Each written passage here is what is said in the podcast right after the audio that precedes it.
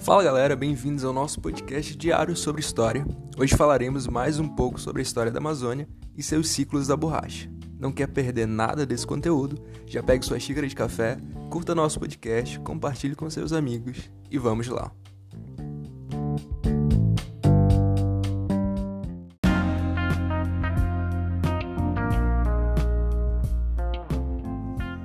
Primeiro capítulo dessa nossa história começou lá em meados da segunda metade do século XIX.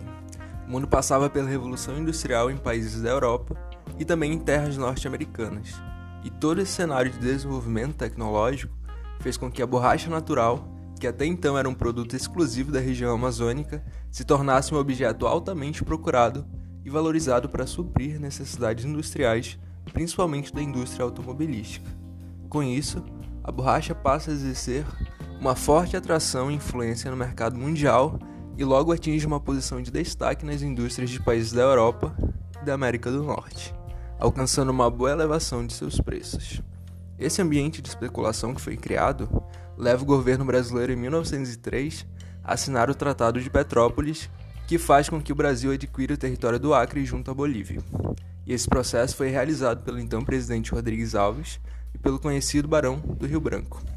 Nesse tratado, houve é, uma ligação da, das regiões produtoras de látex com o Atlântico por meio da construção da estrada de ferro Madeira-Mamoré.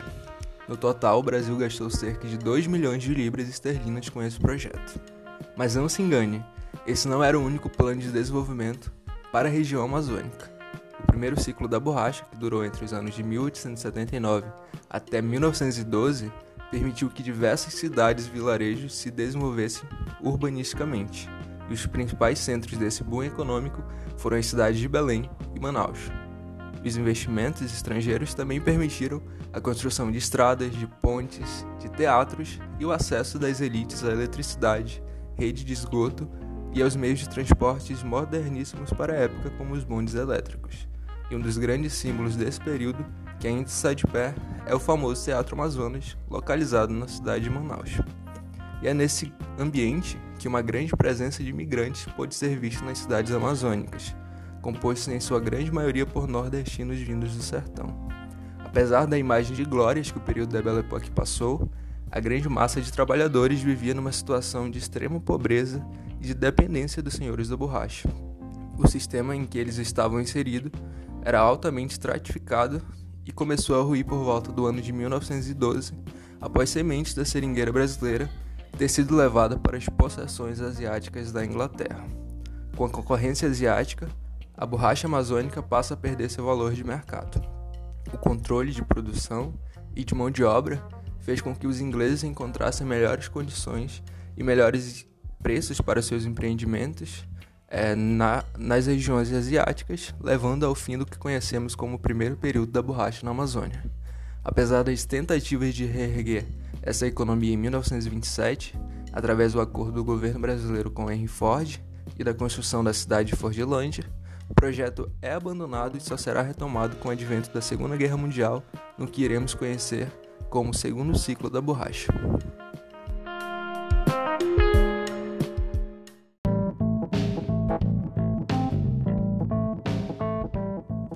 Nesse momento, chegamos ao segundo capítulo dessa nossa história, entre os anos de 1942 e 1945, no que fará conhecido como segundo período da borracha ou Batalha da Borracha.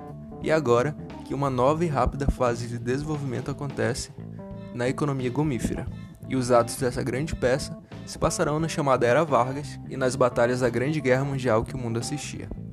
Após a invasão japonesa no ano de 1941 de diversas possessões do Sudeste, do Sudeste Asiático, os integrantes do grupo dos aliados, composto por Inglaterra, Estados Unidos e França, são obrigados a procurar novas fontes de látex e com isso a Amazônia volta a figurar no cenário mundial como um polo de extração e produção da borracha. Nos moldes da política de boa vizinhança e do Acordo de Washington, a região passa a abastecer a indústria de guerra e recebe investimentos do capital estrangeiro. Novo ciclo de migrações ocorre na Amazônia, novamente trabalhadores vindos do Nordeste, que são chamados de arigós, um apelido dado a eles numa referência a uma ave de arribação que não tem pouso fixo e vive a voar para todos os lugares. Esses trabalhadores eram recrutados e confinados em alojamentos improvisados na cidade de Fortaleza, sob constante vigilância do exército. Depois de receberem instruções, eles eram enviados para as cidades amazônicas através de viagens que duravam de dois a três meses. Depois de passar do surto da borracha, parte dessa massa de imigrantes passou a residir em Manaus e a desenvolver economicamente diversas localidades, como comerciantes, operários, pescadores e quitandeiros.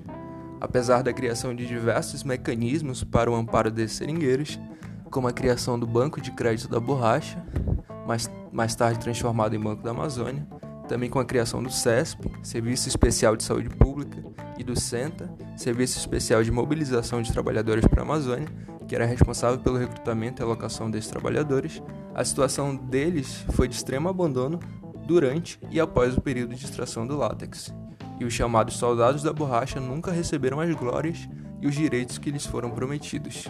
Depois de passado esse período de boom econômico, o látex seria substituído pelo petróleo e nunca mais reconquistaria o prestígio de seus dias de glória.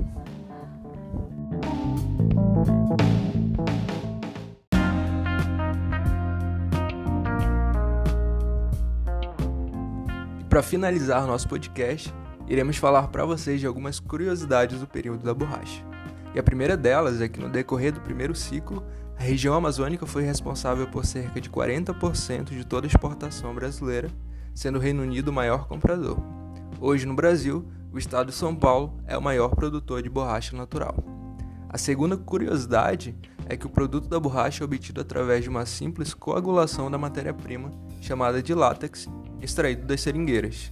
No princípio do ciclo da borracha, esse produto não tinha uma qualidade muito boa. Aí que vem a terceira e última curiosidade. É a partir da segunda metade do século XIX que o cientista e inventor estadunidense Charles Goodyear elaborou o processo de vulcanização, que era um processo capaz de eliminar todas as propriedades ruins e indesejáveis do produto. Ele consiste basicamente na aplicação de calor e pressão em uma composição da borracha sendo responsável por dar forma e propriedades para o produto final, além de modificar a sua combinação através da junção de borracha, látex e enxofre. Isso lhe atribui elasticidade, força e resistência a temperaturas altas e temperaturas baixas.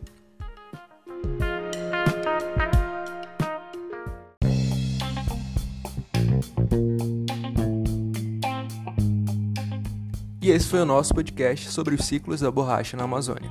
Espero que vocês tenham curtido. Se sim, não esqueçam de deixar o like e compartilhar com seus amigos. Um grande abraço a todos e nos encontramos em uma próxima oportunidade. Tchau!